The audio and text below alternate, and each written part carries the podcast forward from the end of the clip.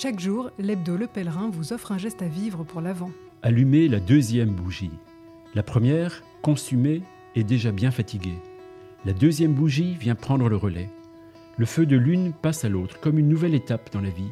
Cette deuxième bougie nous rappelle que nous sommes les descendants d'une longue histoire, membres d'une grande famille de pèlerins dont le premier est Abraham. Combien de bougies, de lampes à huile, de feux de camp a-t-il allumé tout au long de son chemin? Avec lui, laissons cette deuxième bougie nous inviter à la confiance. Le pèlerin, l'actu à visage humain.